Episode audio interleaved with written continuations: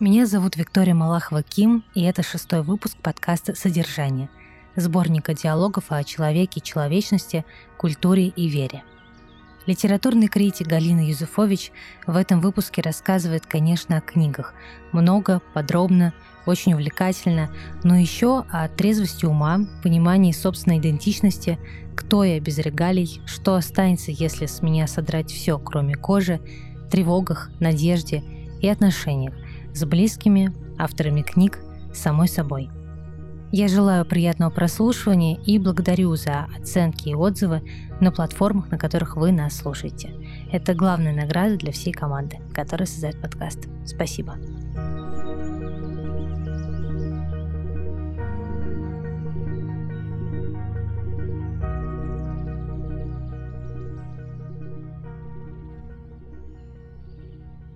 Я бы хотела начать наш разговор с животрепещущей темы иммиграции, разъездов, уездов и так далее. У вас есть очень интересный комментарий на один из ваших постов. Вы отметили Москву как геолокацию, и вам спросили, вернулись ли вы. А вы так интересно ответили, что вы возвращаетесь, уезжаетесь, и вроде бы внутренне никуда не уезжали. Можете рассказать, что это за чувство, что вы в Москве испытываете, где вы сейчас? Прямо сейчас я на Кипре. В Москву я приезжаю довольно регулярно, а, потому что у меня там родители, у меня там мои любимые студенты, и в целом я, конечно, а, по возможности стараюсь жить на две страны. Вот ровно сегодня я прочитала, как мне кажется, очень здравую и полезную статью а, филолога Гасана Гусейнова в «Новой газете». Так вот, Гасан Гусейнов пишет о том, что сейчас все люди, причем это не очень зависит от их географического местоположения, поделились на две категории. А, одни – это те, которые категорически не поддерживают войну, и в связи с этим абсолютно не видят себя в России и себя в связи с Россией. То есть это люди, которые полностью отказались от России, отряхнули прах э, ее со своих ног, ничего с ней общего иметь не хотят и вообще повернулись к этой части суши спиной. А, разорвав все связи, кроме, ну, может быть, каких-то самых-самых близких э, родственных, и те они по возможности не афишируют. А, Вторая группа людей – это люди, которые точно так же категорически не поддерживают войну и не поддерживают путинскую политику, но при этом это люди, которые сохраняют определенную лояльность не России как государству, не России как власти, а России как обществу, как сообществу людей, которые э, говорят с тобой на одном языке, принадлежат с тобой к той же культуре и так далее. А, и понятно, что э, между этими двумя категориями довольно существенный разлом, довольно существенный разрыв. А, я себя, конечно же, отношу ко второй категории, то есть я никаких связей не рву, я не э, не отказываюсь от своей российской идентичности, я по возможности продолжаю поддерживать все те проекты, которые могу поддерживать внутри России. А, я продолжаю преподавать в Российском университете, а, в основном удаленно, но стараюсь регулярно приезжать, чтобы мои студенты видели меня живую, чтобы я видела их живых, и чтобы мы могли друг друга буквально обнять и потрогать. А, вот, так что для меня это вот примерно такая конструкция. Понятно, что 8 лет сотрудничества с медиа, которые сейчас признали нежелательной организацией, их так просто ластиком не сотрешь, поэтому очень многие возможности для меня сейчас в России закрылись или закрываются. То есть для многих я токсичная. Ну, а, просто в силу некоторой публичности, сотрудничества с нежелательной организацией и, а, ну, и я думаю, что про гражданскую мою позицию тоже более-менее все понятно. А, то есть многих возможностей у меня в России больше нет. Но некоторые еще остаются. И я для себя решила, что все возможности, которые у меня есть, я буду использовать. А уж если э, Родина, которая не дремлет и тоже всякое ей в голову явно приходит, захочет меня этих возможностей лишить, это будет ее решение, а не мое. Для меня эти все связи нерушимые, я буду их поддерживать столько, сколько смогу. Это вот вы сейчас говорили про статью, где звучал термин «моральная правота», верно? Когда вроде бы это не, это не та. Нет, термин «моральная правота» — это я сама придумала и написала про это в Телеграме. Mm-hmm. Да, вот я у вас это читала. Да, нет, это как раз мой, мой любимый э, термин. Я его как раз придумала, и, может быть, я про это напишу статью, но пока что я говорила про статью Гасана Гусейнова, которая мне показалась очень осмысленной и здравой.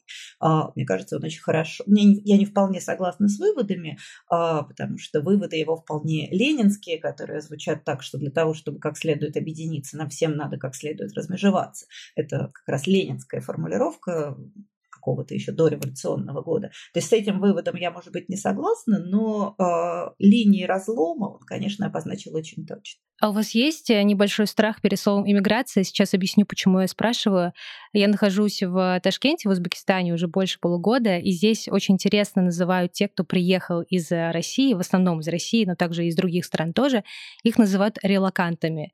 И вообще всю эту волну называют релокацией. Не иммиграцией и не иммигрантами, хотя по факту релокация релаканты это немножко про другое. И для меня это, знаете, был такой интересный маркер, что вообще слово релокация, оно звучит как будто бы помягче, чем иммиграция релокации. Когда ты называешь себя релакантом, кажется, что это, во-первых, не навсегда, во-вторых, это как будто бы не так страшно и так далее. И со многими, с кем разговариваю, все признаются, что правда есть большой страх назвать себя эмигрантом. Вот у вас э, как с этим отношение? Я, знаете ли, а, филолог, а филологи слов не боятся. А, если человек, филолог, а, травмируется об слово, то, вероятно, э, его чему-то не того, тому в университете учили. Я вижу большую семантическую разницу между двумя этими понятиями. Например, мой муж является типичным релакантом, потому что он э, переехал на Кипр э, не не потому, что ему в России грозили какие-то преследования, не потому, что он не может дышать отравленным воздухом и все такое, а потому что у него его профессиональная деятельность сейчас внутри России абсолютно невозможна. Он айтишник, и его отрасль IT в России сейчас существовать не может. А его компания переехала, и он перевез в Москву, ну, поучаствовал в перевозке московского офиса и, соответственно, переехал тоже вместе с офисом э, э, за границу. Э, поэтому применительно к нему слово «релакант» мне кажется совершенно корректным. Он переехал по работе. А, я гораздо в большей степени иммигрант, потому что моя работа не переехала. Часть моей работы просто закончилась, часть моей работы осталась в России. А, некоторая часть моей работы новая отросла уже за рубежом, но это, а, в принципе, работа, которая не требует в обязательном порядке находиться за рубежом. Ну, короче, это э, для меня это не выбор в связи с работой, для меня это, конечно, отчасти выбор э, другого рода, э, и помимо желания быть семьей, это, конечно, еще и выбор некоторым образом э, даже не этический, нет, в этом нет ничего этического, это выбор, связанный с какими-то перспективами, возможностями, рисками, а, и так далее. То есть я скорее мигрант, муж мой скорее релакант, а, про детей посмотрим лет через пять, а слов бояться не надо, а, и слово не программирует судьбу, и мне кажется, что это ясно даже тем, кто не получил филологического образования. С тревожным чувством берусь я за перо. Кого интересует признание литературного неудачника с 16-летним стажем? Что поучительного в его исповеди? Да и жизнь моя лишена внешнего трагизма. Вправе вспомнить день тех отдаленных лет, Как в стихах твоих крепчали звуки, Новые роились голоса, Не ленились молодые руки, Грозные люди на свах, На голове у каждого корзина, В большой челме из кучевых овах Должно не слышать крика мой Дина — если ночь здесь умерщвляет плоть, то сослуживший службу поэтессе, черджуйской дыни золотой ломоть, наоборот, лишь прибавляет в весе, стучит протезом сторож инвалид. Зи, проколотый! Билеты, поэты с дырочек, груди и как цена, дорог, рис, че, чочек, земле приколотый. Разговоры о книгах всегда похожи на тест на совместимость. Любите ли вы одни и те же строки? Сможете ли переплести друг с другом имена разных авторов? Увидите ли одни и те же параллели между веком прошлым и веком настоящим? Чтобы говорить на одном языке с очень разными гостями, в том числе и с литературными критиками, конечно, я все время тренирую ум. По крайней мере, стараюсь. И жадно изучаю курсы по кинематографу, искусству, литературе. Один из них очень хочу порекомендовать вам и сразу подарить внушительную скидку.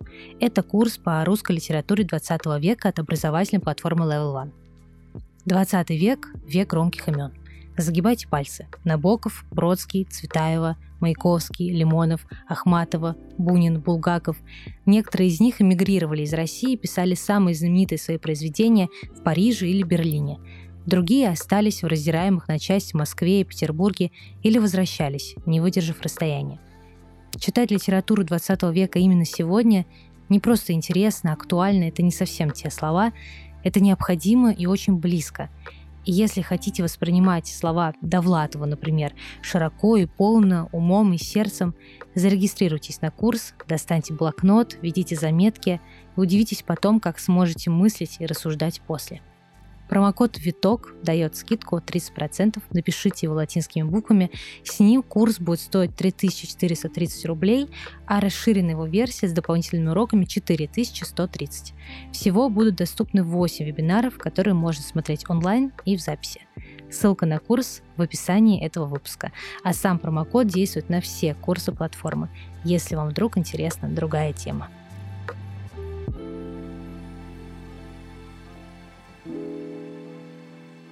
Мы записывали буквально месяц назад э, выпуск с директором Московского фонда ночлежки про бездомность.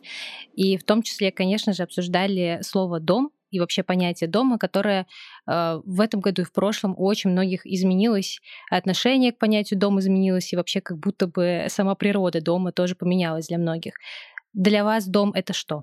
О, это сложный вопрос. Э, первый самый простой очевидный ответ – это моя любимая квартира на улице Шухова с прекрасным видом на Шуховскую башню, которую мы, а, в которой мы все жили много счастливых лет, и в которой каждая вещь не случайна, а, и которая вся состоит из каких-то дорогих моему сердцу меморий и так далее. Это мой дом, и он был моим домом, будет моим домом, и это не изменится, даже если каким-то образом по какой-то причине физически он перестанет перестанет существовать.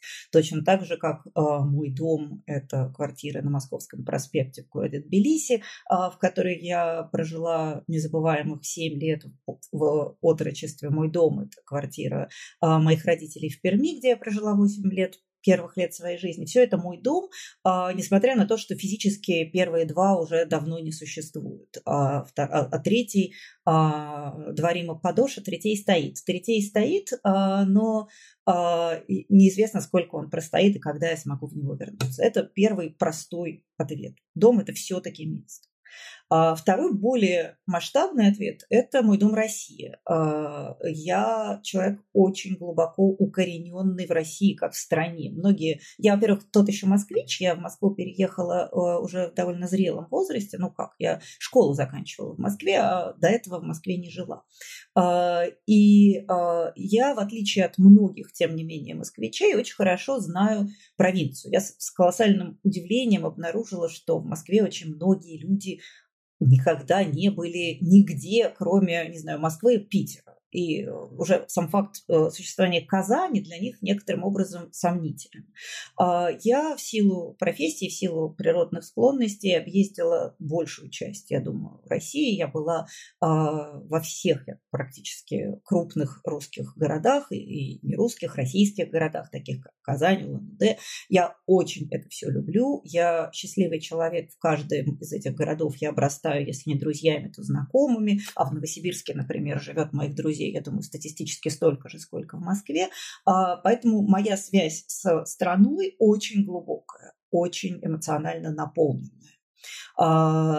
Третий ответ э, более лежит в какой-то такой метафизической плоскости. Э, это мой дом, это там, где находятся самые близкие мои люди, где мой муж, где мои дети, где мои друзья, моя расширенная семья. Я всю жизнь живу в формате расширенной семьи, то есть мои друзья – это тоже, конечно же, моя семья.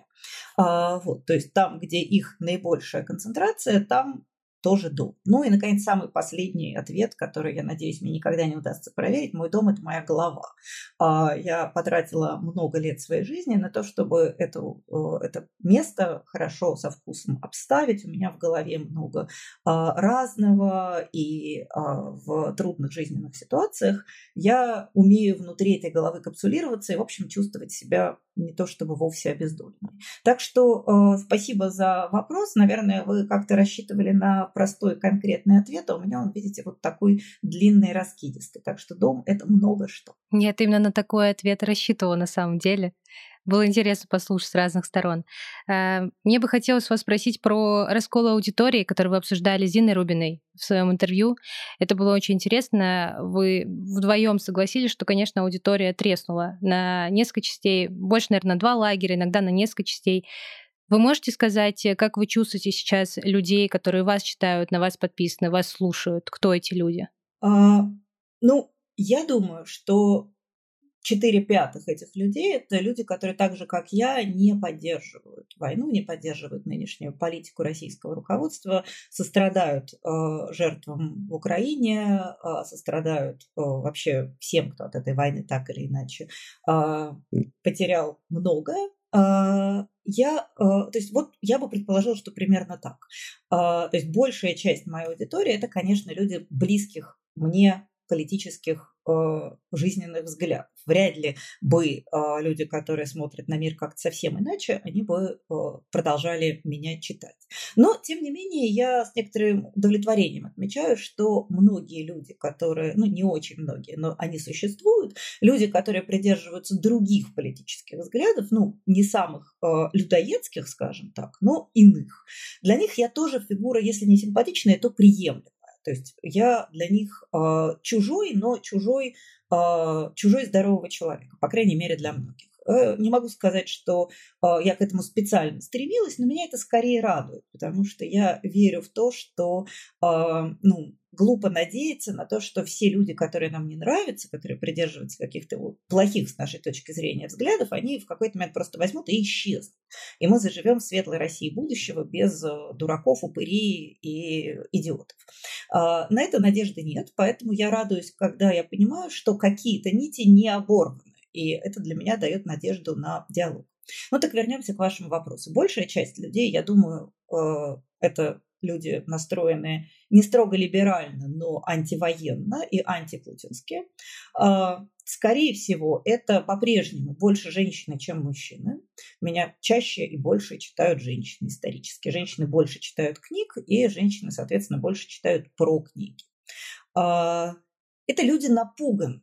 Это люди, которым плохо. А, потому что вот этой категории граждан, те, которые против войны, те, которые по большей части это обычные люди. Моя аудитория это не селебритис, не а, какая-то избранная аудитория, это просто обычные нормальные люди.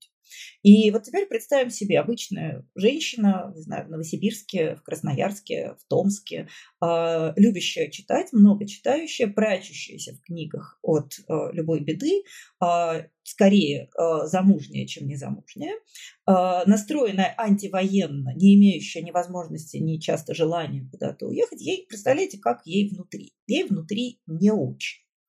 И э, я думаю, что э, во мне этих читателей привлекает этих людей, даже не строго читателей, вообще этих людей, привлекает то, что с одной стороны мне тоже не очень, и я не считаю нужным это полностью скрывать. С другой стороны, я в этом не очень как-то учусь жить, э, продолжаю делать то, что делала, э, читаю, говорю о чем-то, о чем-то пишу, иногда стараюсь э, быть милой и забавной, иногда стараюсь просто рассказывать что-то интересное вот я думаю, что как-то так эта сфера устроена. То есть это напуганные, э, несчастные люди э, антивоенных взглядов, любящие читать, которые во мне видят такую же, потому что я в сущности такая же и есть. Об, э, напуганный обычный человек, который очень любит читать. А вы как часть чьей-то аудитории, потому что вы тоже кого-то читаете, смотрите, слушаете и так далее. Вы заметили за собой изменение отношения к каким-то людям, персонажам, чье мнение или чья позиция с вашим не сочетается. Ну, глупо было бы отрицать это. Да, конечно, я такое заметила. Надо сказать, что этих людей не очень много. А, я, э, видимо, довольно давно начала выстраивать свою а, жизнь таким способом, что в ней э, не очень много места для людей совсем уж прям чужих. Кто меня разочаровал? Это, ну, например, меня очень разочаровал прозаик Александр Пелевин и поэт которого я по-прежнему считала и всегда буду считать человеком исключительной одаренности. И так случилось, что я довольно хорошо знакома с ним лично, я понимаю, как, как сложно он внутри устроен. А, я, так опять же, вышла, была свидетелем некоторых его а, душевных метаний в момент начала войны. Я понимала, что это вот не такое органическое желание а, встать на сторону зла, а это какое-то сложное решение, но тем не менее я вижу, что сейчас Александр Пелевин а, пишет и говорит вещи, которые ну, в моей картине мира не простятся. Мне очень больно это видеть, и мне жаль, что так получилось, потому что человек такого а, а, дарования а, не должен был бы оказаться в рядах тех, в рядах которых кого он оказался. Как не смешно, меня разочаровал Захар Прилепин, к которому я относилась и тоже продолжаю относиться до некоторой степени с уважением. К Захару я всегда относилась как к человеку, как к врагу, но как к благородному врагу. То есть мне всегда казалось, что, опять же, это тот человек, который, а, может быть, он тебя и убьет, но он убьет тебя честно грубо говоря. То есть это такое уважение к абсолютно другому человеку, абсолютно других взглядов, за которым ты чувствуешь некоторую а, нравственную целостность. То есть это очень чужая мне система, это очень враждебная для меня система, но все-таки какая-то система.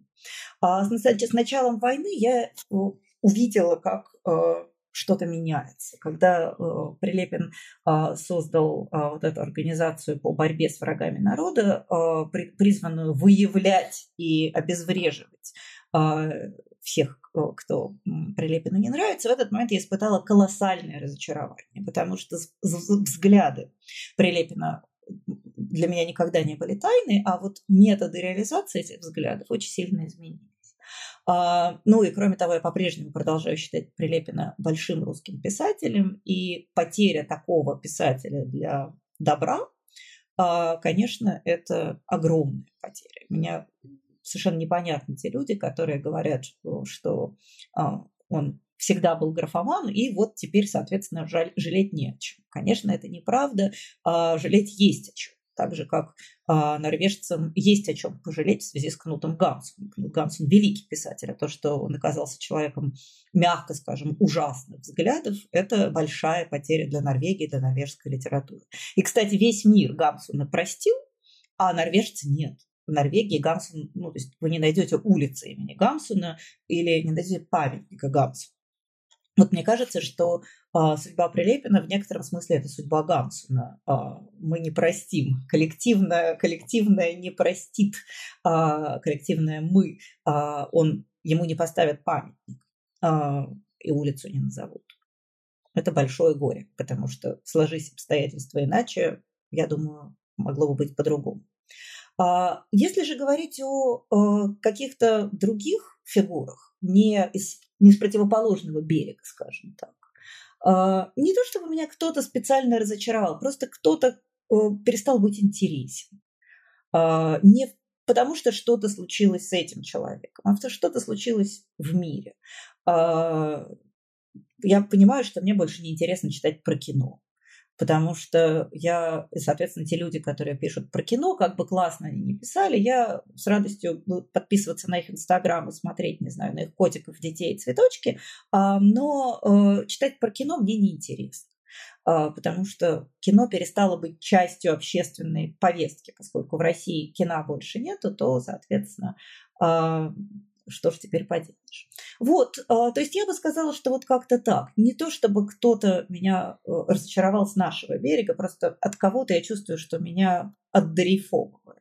Про кино так интересно. У нас вышел выпуск с Антоном Долиным, в котором он очень э, много говорил, вы, наверное, знаете про его новую книгу о режиссере-диссиденте иранском э, Джафаре Панахи. Э, да, и, конечно, я в этот момент э, поняла, что вот этот вопрос, который он задает в аннотации, может ли кино быть инструментом сопротивления, но в итоге может.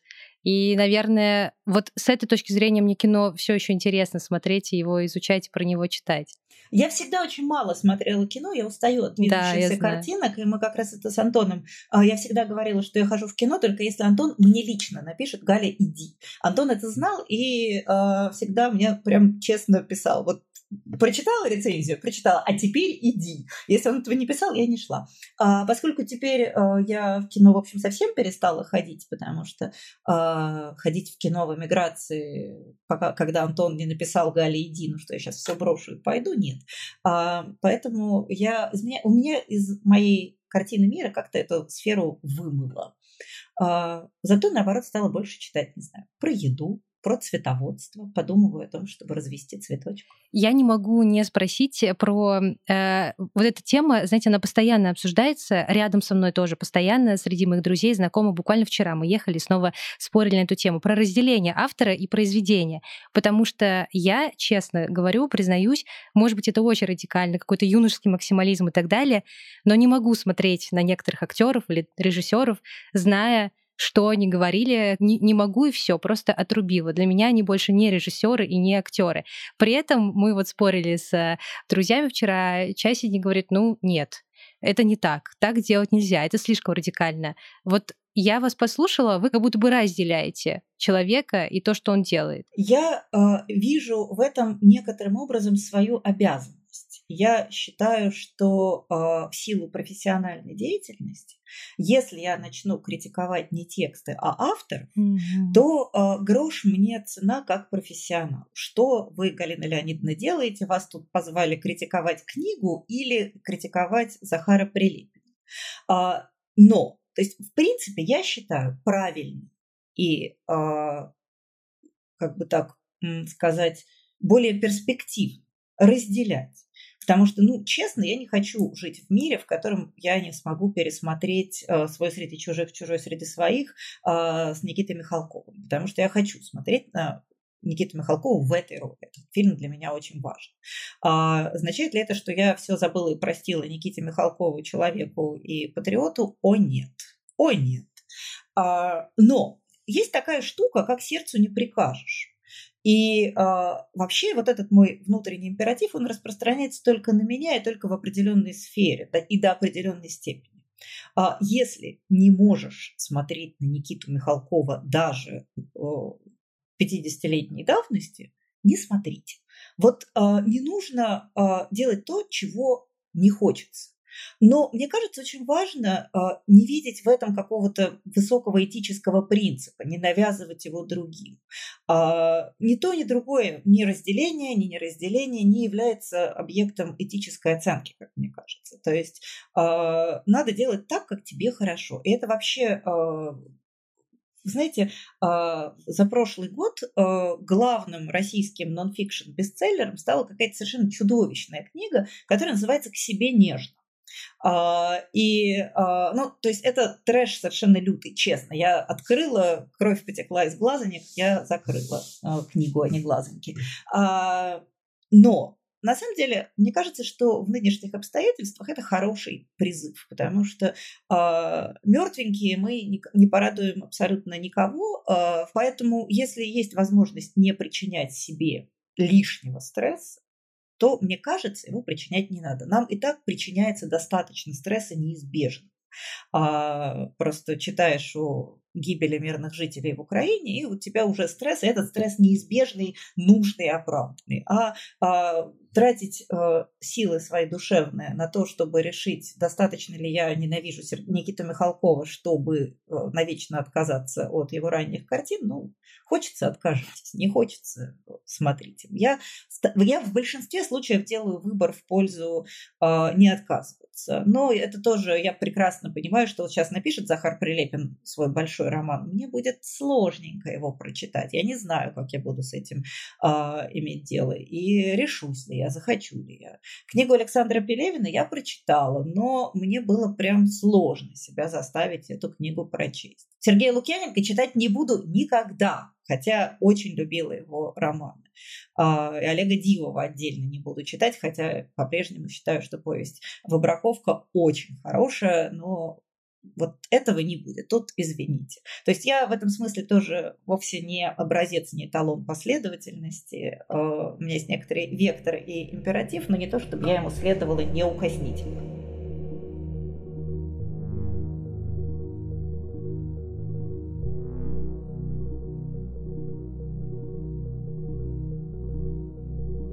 Что вы о себе узнали нового, хорошего или, может, разочаровывающего за последнее время? Это очень интересный, сложный вопрос. Ну, наверное, главное, что я узнала, это что я э, невероятной силы патриот. Э, мне казалось, что я такой человек мира, я много где жила, я много на каких языках умею разговаривать. Мне казалось, что это не важно. Вот я должна сказать, что сейчас, приезжая в Москву, я не целую березки только э, силой воли, а, а так бы целовала бы те самые березки. Для меня вот это было некоторое неожиданное открытие. Я совершенно о себе в таких терминах не думала.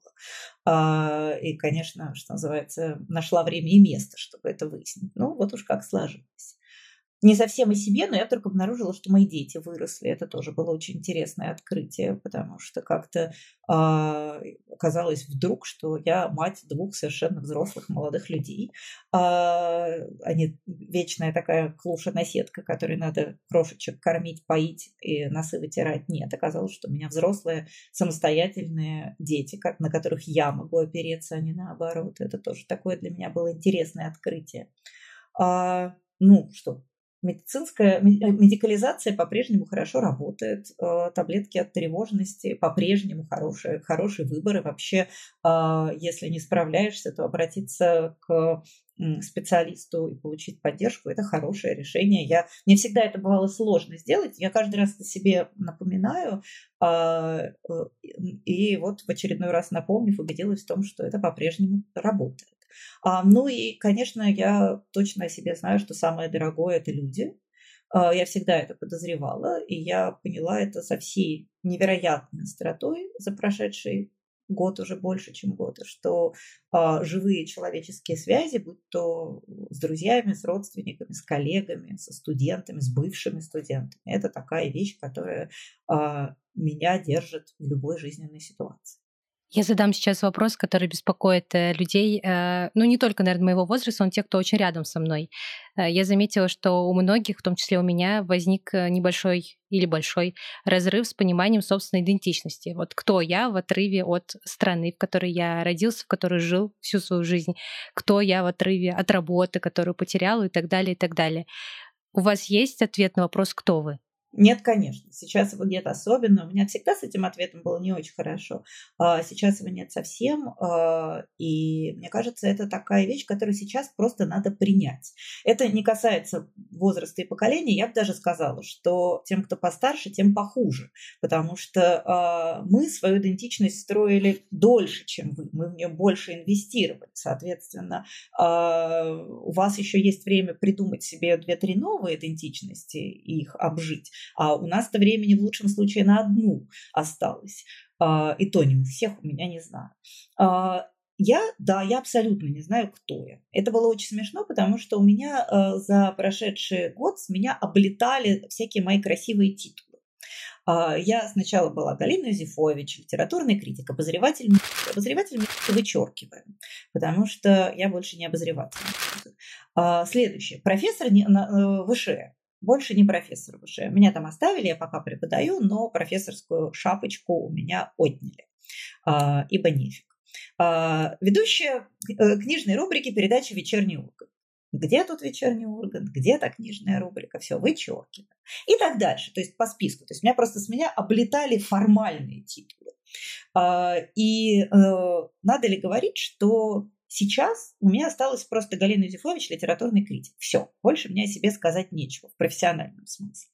А, и это такой болезненный опыт, потому что каждая из этих звездочек на фюзеляже, она давалась трудом, временем, усилиями э, и так далее. А теперь этого всего нет. Э, но, как известно, ногими мы приходим в этот мир, ногими из него и уйдем, э, и это полезный опыт. То есть я к этому отношусь как к некоторой терапевтической практике. Я думаю о том, кто я, если у меня отнять все. Это такое полезное упражнение, я отношусь к этому именно как к пути. Вот я иду этой дорогой. А, она неприятная, она не а, утешительная, но это интересный новый опыт. А теперь мы посмотрим, что от тебя останется, если с тебя содрать все, кроме кожи.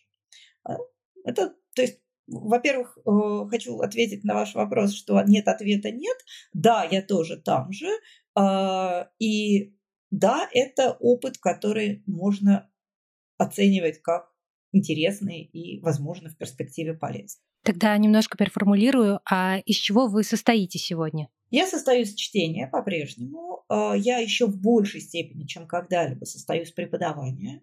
Я очень много сейчас вкладываюсь именно в эту точку, и для меня это очень-очень важно. Это для меня какое-то окошко в будущее, потому что я уже не очень верю в то, что лично я или люди моего поколения смогут что-то отстроить в нашей стране, а, но я очень верю в своих студентов, своих магистрантов. Я надеюсь, что я в них пытаюсь вложить все то, что, возможно, они потом захотят вложить в спасение мира и Отечества.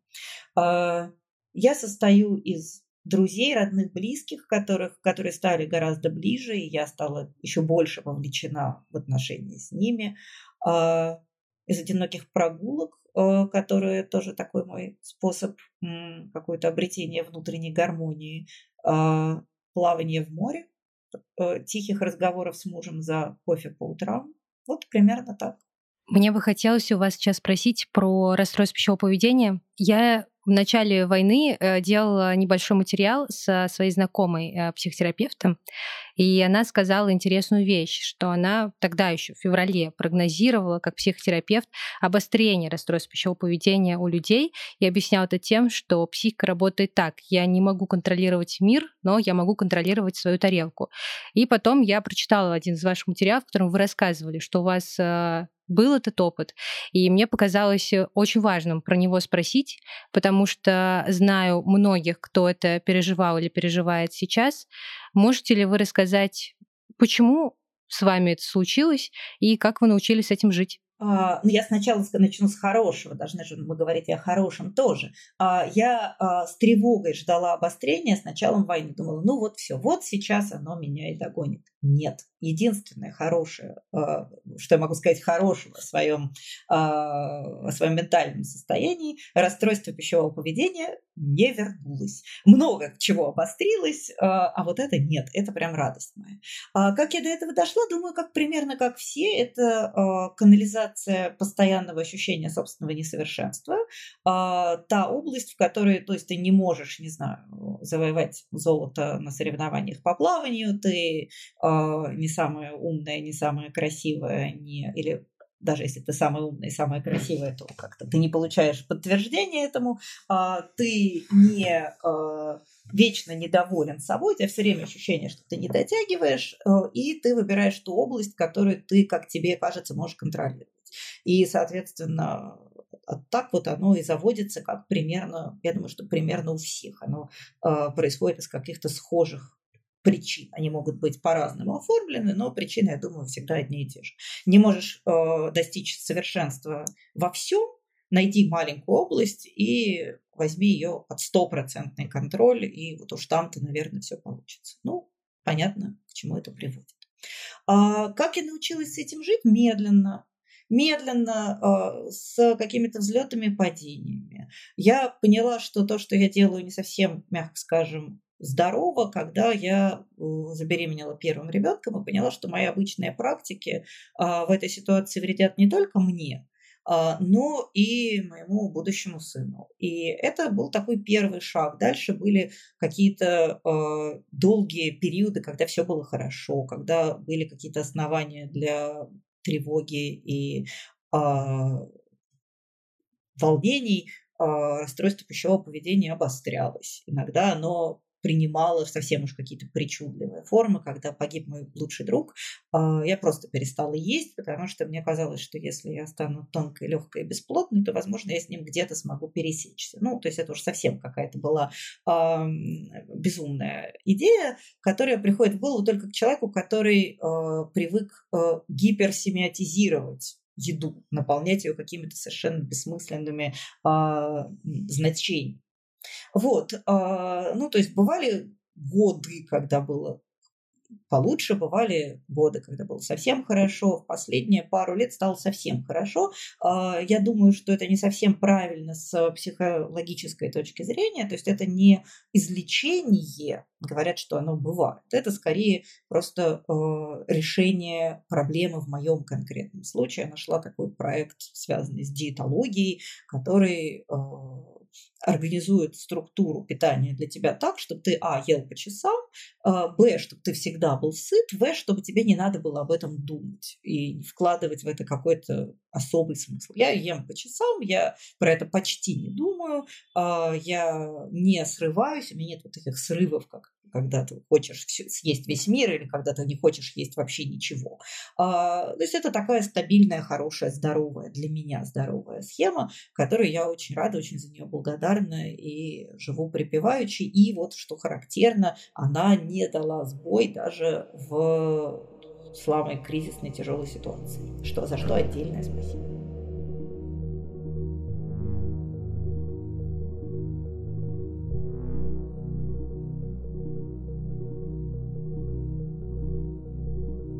Какие книги помогали не сойти с ума? Вы много в целом про это говорили и писали, но, может быть, что-то поменялось или, может быть, за последнее время появилось что-то новое в этом списке? А, ну, мне помогают э, не сойти с ума книги, которые меня захватывают. А, то есть это не а, такие изысканные интеллектуальные упражнения. Ну, то есть изысканные интеллектуальные упражнения тоже могут тебя захватить, но это не обязательно так устроено. Меня захватывали книги, которые, в которых много драйва. А, первой книгой, которая меня буквально вытащила на поверхность, стала книга Анны Старобинец «Лисьи броды». Дай бог Анне Старобинец доброго здоровья, денег побольше, потому что это было чистое спасение.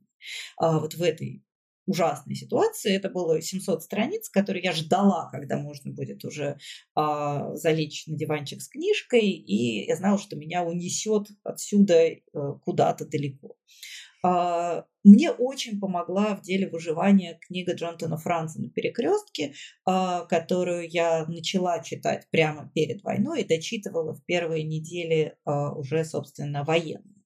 Это какой-то удивительно светлый, мудрый роман про несовершенных людей в сложных жизненных обстоятельствах, и все эти люди абсолютно какие-то живые, родные, теплые. И там нет вот такого мощного сюжетного драйва, который есть у Старобинец, там есть какой-то совершенно другого рода драйв, когда ты вдруг тебя включает, погружает в жизнь живых людей, и ты не хочешь из нее никуда уходить. Это тебя а, поддерживает и стимулирует. Если говорить о совсем свеженьком, недавно прочитанном, то мне невероятно понравилась книга а, совершеннейшего дебютанта а, Даниэля Бергера. Книга называется «О нечисти и не только». Это сборник рассказов реально о нечисти и не только. Там действует, не знаю, Работа, работающий такой дьявол, ангел, который живет на подоконнике, разного рода бесы, кикиморы, ну, то есть какая-то вот такая мелкая нечисть, живущая рядом с людьми и а, с этими людьми, находящиеся в каких-то иногда простых, иногда непростых отношениях. В этом есть что-то ужасно трогательное и, я бы сказала, лежащее в русле а, русской традиции гоголевского типа. То есть вот как черт из «Ночи перед Рождеством». Мы же помним, что это такой черт, который явно с людьми давно живет. И он, понятное дело, с одной стороны нечистая сила, а с другой стороны такой твой докучливый сосед. И э, вот, этот, вот эти, э, вся вот эта нечисть у Бергера, она вот того же примерно э, гоголевского типа, то есть, может, не всегда симпатичная, но это очень понятная. Э, и э, это совершенно вот тоже такой завораживающий, теплый текст, в, который, в котором есть и Гоголь, и Булгаков, и, и в то же время что-то очень самобытное, современное. Словом, прям я э, получила бездну удовольствия от этой книги, очень всем советую. Мне всегда э, хорошо помогает фэнтези. Я очень люблю романы фэнтези, но, понятное дело, не все не вся фэнтези одинаково полезна. Вот из свеженького я прочитала такой длинный 600-страничный роман э, Яны Лет, который называется «Препараторы», и это прям хорошая фэнтези, русская хорошая фэнтези, с русской в смысле написанная на русском, и не в смысле, что славянская фэнтези, с очень здоровой, необычно придуманным миром, с прекрасными героями, вот. А, но в целом, на самом деле, я понимаю, что меня очень поддерживает и утешает сам вот этот процесс чтения. А, я а, открываю книгу, и я ухожу. Я так всегда, открывая книгу, я словно бы закрываю за собой дверцу. И я точно знаю, что внутри может быть хорошо, может быть не очень хорошо, но там точно будет не так, как снаружи. И это всегда огромная поддержка и утешение, то, что ты можешь уйти внутрь текста закрыть за собой дверь, забыть о тех э, бурях и сквозняках, которые бушуют снаружи. А, скажу, извините, не могу про это как-то умолчать. Я а, меньше всего на свете я ожидала получать какие-то добрые слова от э, украинцев э, в нынешней ситуации. И для меня было невероятно трогательно и невероятно болезненно. Сейчас я начну плакать, я всегда плачу, когда про это рассказываю, что в первые месяцы войны особенно я получала очень много писем и комментариев от людей, людей из Восточной Украины, русскоязычных преимущественно, которые говорили, что вот как спасибо вам большое за книжный базар, мы слушали его, сидели э, в метро в Харькове во время бомбежек, очень поддерживал. И спасибо, что вы нам порекомендовали такую-то книгу, не знаю, как бы я пережил то и все, если бы не, это, не, если бы не книги, которые вы нам посоветовали. Так что это метод, э, я бесконечно благодарна людям, которые вообще находят в себе силы сказать доброе слово, сказать спасибо человеку, э, представляющему враждебную страну. А, и для меня это очень такой важный сигнал, что вот, вот она, моя аудитория. Это люди, которые а, уходят в книгу для того, чтобы переждать войну, мор, глад и прочие беды снаружи. Про Франзена тоже я помню, я очень редко читаю с телефона и даже с подаренным мужем Kindle. А, не удалось, конечно же, перевести всю свою библиотеку большую э, в Москве. И я помню, что Франзена я купила в бумаге, а читала уже, а, переехав в Ташкент с телефона и не могла оторваться. И, по-моему, это вторая книга, прочитанная мной с телефона от и до. Первый был Дмитрий Глуховский текст. Я помню, что я читала прямо вот в метро, шла и читала. Не могу не спросить, знаете, про что? Я знаю, слушала, а, как вы много про это говорили, про то, что для вас, конечно, спасение были как раз книги, которые позволяют убежать в другой мир. А, но вот я принадлежу к числу тех людей, которые начали неистово просто а, искать этот способ контроля ситуации и читать актуальную литературу. Вот когда я приходила в книжные магазины и еще будучи в Москве, везде были эти выкладки, книжки с Зыгорем, с историей одного немца, записками с Третьего рейха и так далее. Вот это была моя спасительная история. И я сегодня начала слушать э, ваше интервью с Александром Бауновым про его новую книгу.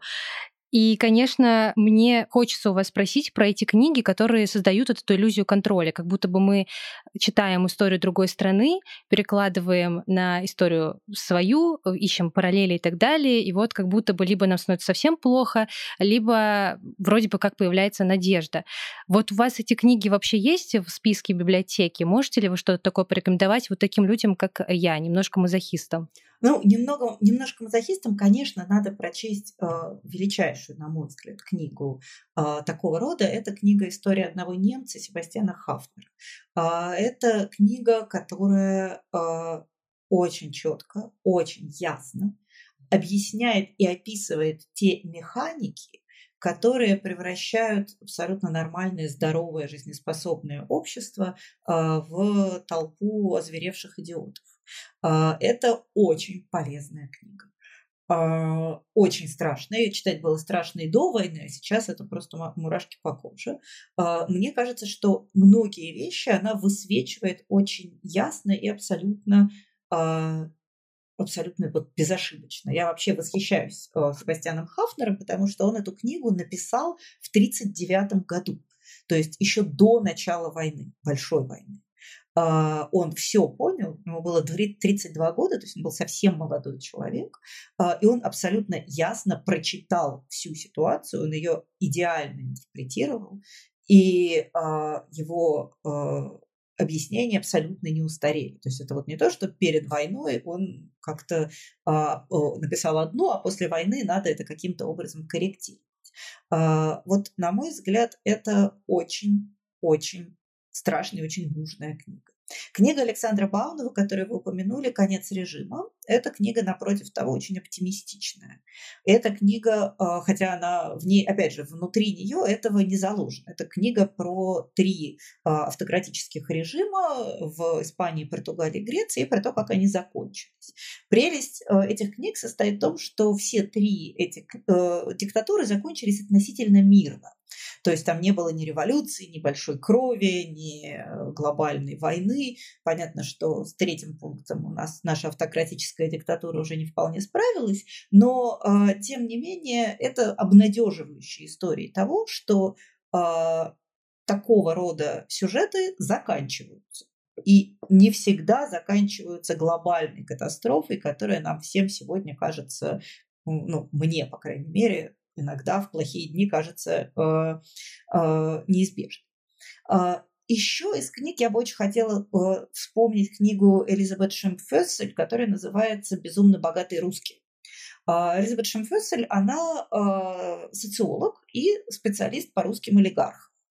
И э, мне кажется, это тоже очень полезная книга, которая показывает, например, что нету никаких специальных русских олигархов. То есть это и на Западе, и в России довольно распространенная точка зрения, что русский олигарх – это какая-то абсолютно отдельный, особый биологический вид, не такой, как все остальное.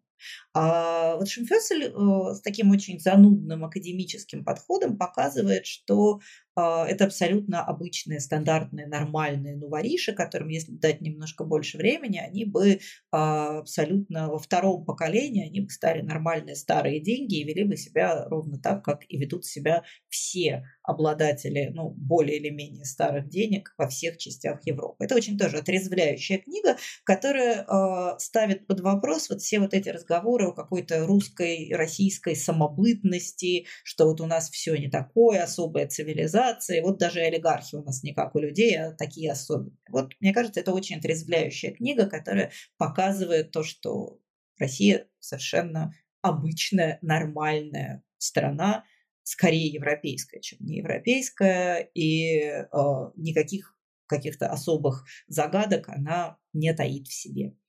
А, что еще можно назвать? Из такого относительно а, старого я бы назвала книгу а, Зебальда, немецкого писателя второй половины XX века. Это сборник его эссе, который называется «Естественная история разрушения». Это сборник эссе, рассказывающих о литературе и войне. И мне кажется, это какая-то ужасно важная книга, Первое эссе рассказывает о том, как а, немецкое общество и вообще мировое общество осмысляло бомбардировки немецких городов союзниками, которые, в общем, с военной точки зрения были не очень оправданы. Но поскольку до этого Германия сделала все то, что сделала, а, то как бы сказать, что ни за что не просто пострадали, тоже такое странное решение. А, вот. И это очень болезненное эссе, потому что сам Зебальд родился в 1945 году, его беременная мать бежала из-под бомбардировок Гамбурга, чудом выжила. То есть это его отчасти персональная история. А, а дальше идут эссе строго о литературе, о том, как разные писатели переживают опыт войны.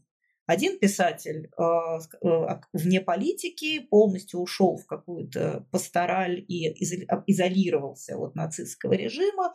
А я в домике. Э, и про то, как вот эта жизнь в домике приводит человека к довольно ужасным предательствам и вообще каким-то совершенно аморальным делам. Второй – это история человека, который, будучи немецким евреем, после войны, выживший, решил стать решил принять на себя роль не жертвы, но палача и каяться как палач, потому что он говорил, я же дитя немецкой культуры, это меня немецкая жизнь породила, меня такого. Я в ответе за все то, что это немецкое государство сотворило с миром, при том, что он был еврей, потерял часть семьи в Холокосте.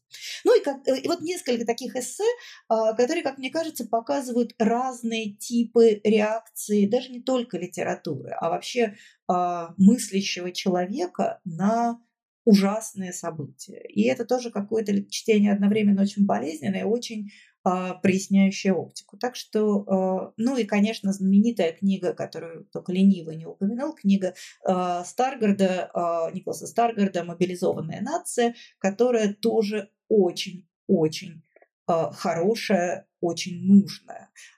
И она объясняет, например, какие-то вещи, которые со стороны не очевидны. Например, про то, почему поддержка Гитлера после 1943 года внутри Германии начинает расти, даже среди тех людей, которые были против Гитлера изначально. Потому что это перестает быть гит, войной Гитлера, это становится войной всех немцев, в которую их втягивают волей или неволей. Они, может, не хотят этого всего, они с самого начала были против, но их призвали на эту войну, и у них нет выбора. А, словом, это тоже такая замечательная, страшная и тоже полезная книга. Словом, читателю-мазохисту всегда есть чем себя развлечь.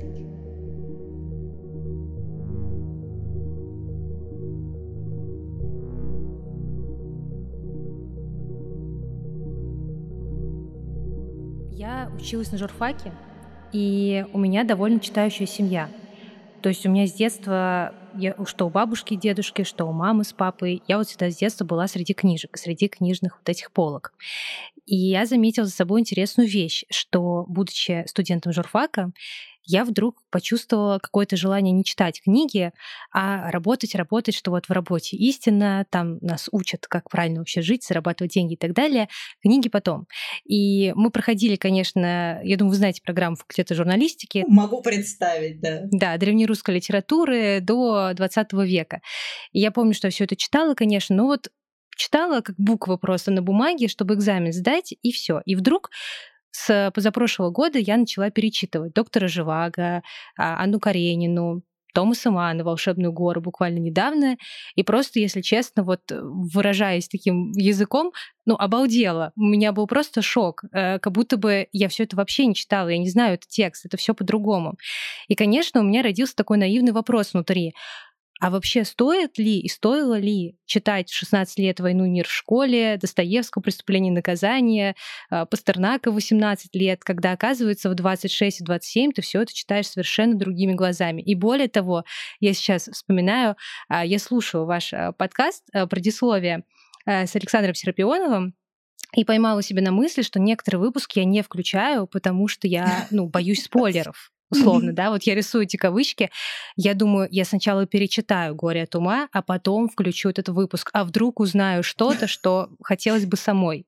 И, конечно, мой вопрос сейчас такой, э, правильно ли это техника, что мы в 16 лет читаем такие большие важные вещи? Мне кажется, да, во-первых. А во-вторых, а, знаете, я вот э, готовясь к этому подкасту с Сашей, спасибо вам большое, что вы его слушаете, мне ужасно приятно. Э, я тоже все перечитывала. Кое-что я перечитывала по, не знаю, по десятому разу. И каждый раз это абсолютно другая книга.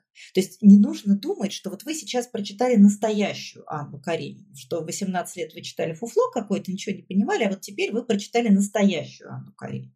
Я Анну Каренину перечитываю каждые 10 лет. У меня так, не то чтобы специально, а так как-то складывается. И вот я вам должна сказать, что Анна Каренина в 28, в 38 и в 45 – это абсолютно разные Анны Каренины. Почему в этой галерее не добавить еще какую-нибудь наивную детскую, юношескую Анну Каренину, а, которую я тоже прочитала в 18 лет, ужасно фыркала, меня очень раздражала. И героиня Возмущала. Все раздражало, что вот это, почему я должна читать про этих идиотов а, неприятных которые не могут разобраться с простыми вещами. Вот, а, поэтому я считаю, что не надо практиковать насилие. Никакое насилие а, над читателем никогда не делает счастливее ни читателя, ни того, кто это насилие осуществляет. То есть, а, если Анна Каренина, ну, прям вообще не идет, да бог с ней, не надо заставлять человека ни в 16, ни в 26, ни в 38. Но если читается, если вызывает какие-то чувства, даже пусть это чувство раздражения, а, то я не вижу в этом никакой проблемы. Потом вы прочитаете еще много раз и много раз обнаружите кучу каких-то вещей, которые забыли, не поняли, поняли не так и так далее. Вы начитали книгу пловцы. Я слушала ее вашим голосом, не читала в тексте, и меня, если честно, больше заворожила первая часть с метафорой про трещину, mm-hmm. трещина, которая вдруг становится частью такой обыденной нашей жизни.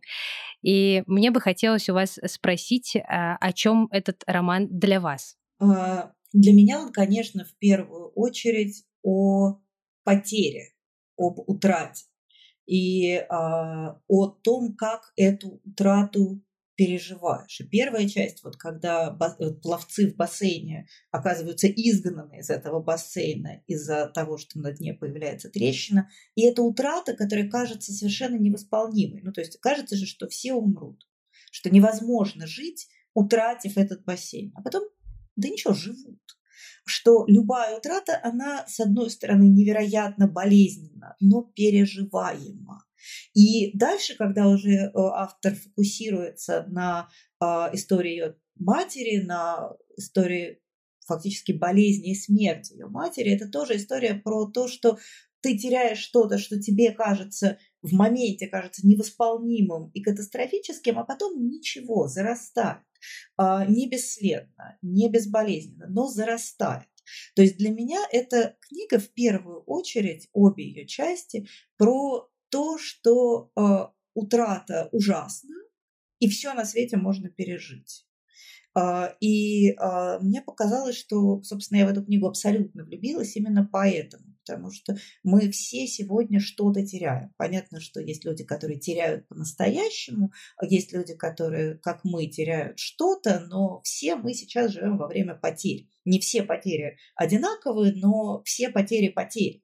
И то, что вот Оцука пишет о том, что потеря – это то, что можно пережить, что есть жизнь после потери, а, для меня было абсолютным каким-то счастьем и поддержкой. Хотя это ужасно грустная книга, но это такая грусть, которая а, приводит читателя к катарсису. И спасибо, что вы ее прослушали, мне очень приятно. Да, и, кстати, писала у себя в Телеграме, получила очень много комментариев про то, что все были приятно удивлены, какой вы чтец прекрасный.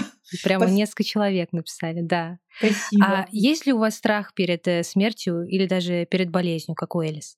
А, у меня есть страх перед унижением, сопряженным с болезнью, перед а, беспомощностью, зависимостью.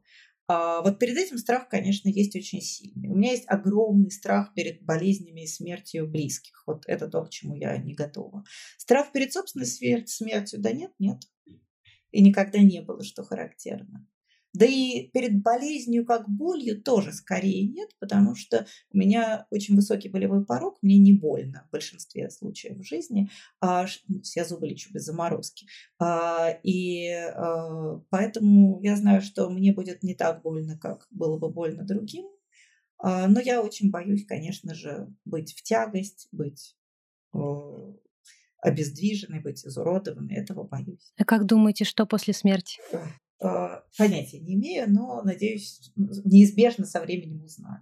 А, это не является каким-то фокусом моих размышлений, потому что, ну как, это путь, это то, что ждет тебя, это следующая остановка на этом пути. Ты все равно туда придешь, а, независимо от собственных планов. Поэтому я про это не слишком много думаю. Я надеюсь, что что-нибудь, что-нибудь хорошее.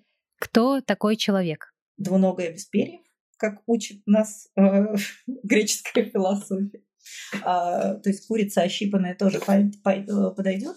А, не знаю, мне кажется, что человек, как всякое очень большое, широкое понятие, оно одновременно невероятно многозначное. А, если мы можем опереться на, не знаю, а, банальное какое-то биологическое определение, социальное животное, относящееся к определенной категории приматов, можно сказать так. А для меня человек – это эмпатия. Если мне нужно было бы выбрать одну ключевую характеристику человека, это вот такая биологическая способность сопереживания чужой радости или чужой боли. А какой у вас был самый важный разговор за последнее время? У меня все разговоры важные. Я не, не стараюсь не вести разговоров, которые сама воспринимала бы как пустые и суетные. У Катерины Гордеевой э, есть интересный вопрос, который он задает всем своим гостям. Э, где мы увидимся через год? Но вам, конечно, хочу задать по-другому. Что мы будем читать через год? А, ну, я надеюсь, что русские читатели будут через год читать новый роман Абрахама Вергеза. По-английски он называется Covenant of Water. Он вышел, я прочитала от него 32%, и это потрясающе прекрасно. А, я очень надеюсь, что через год мы будем читать долгожданный роман Яны Вагнер «Туннель», а, который она пишет уже черт знает сколько. Я как дура каждый год ей верю, а, включаю его в списки самого ожидаемого, но я надеюсь, что он будет дописан. Я очень высоко ценю творчество Яны Вагнер надеюсь, что это будет так же здорово, как два предыдущих романа. Вот буквально пока мы с вами разговаривали, мне написала моя дорогая подруга и коллега Настя Завозова, что она закончила перевод а, второй части романа Вьетхайн Гуэна. Первая часть «Сочувствующая» вышла уже несколько лет назад, и вот совсем скоро выйдет а, вторая часть, которая называется «Committed». Я не знаю, как она будет называться в результате по-русски. «Преданный». Не могу сказать, думаю, что и издатели сами еще не решили. А, и очевидно, что на русском он выйдет довольно скоро. А, ну, то есть я надеюсь, что уже зимой мы сможем его прочесть а, на русском. Я точно знаю, что мы будем читать на русском роман такой писательницы, запомните это имя, Алена Алексина. Ее роман «Суть вещи» выйдет осенью. Э, потрясающий абсолютно триллер, в котором девушка с аутизмом э, фактически волей-неволей становится э, детективом и расследует преступление. Но это не детектив, а это потрясающий роман взросления с главной героиней девушкой с аутизмом. Дебютный роман писательницы, я его прочла, была абсолютно потрясена. Вот, думаю, что примерно таков список того, что мы будем читать ну, не то чтобы через год, но в течение следующего года. Но еще, как водится, куча всего такого, а, чего мы пока не знаем, что еще только пишется, редактируется и где-то на дальних подступах. И последнее, э, есть ли у вас вопрос, на который вы пока сами не можете найти ответ? Мне кажется, мы сегодня с вами упомянули столько вопросов, на которые я не могу найти ответ, что можно э, вспомнить любой из них. Я не знаю, кто я, не знаю, где я живу, я не знаю, где я буду жить, а я не знаю, что нас ждет после смерти. Словом, выбирайте любой на ваше усмотрение. Я от, э, вопросов, на которые у меня нет ответа, гораздо больше, чем вопросов, на которые у меня есть ответ. Спасибо вам большое. Вам спасибо большое, Вика. Очень приятно.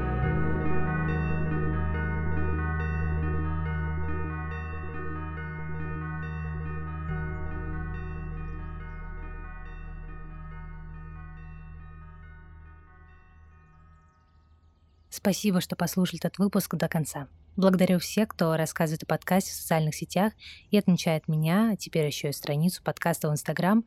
А еще аккуратно напоминаю, вся команда подкаста будет очень благодарна вашим оценкам и отзывам на платформах, на которых вы слушаете выпуски. Например, вы можете поставить сердечко на Яндекс Музыке или звездочки на Apple подкастах и там же написать отзыв. До следующей встречи.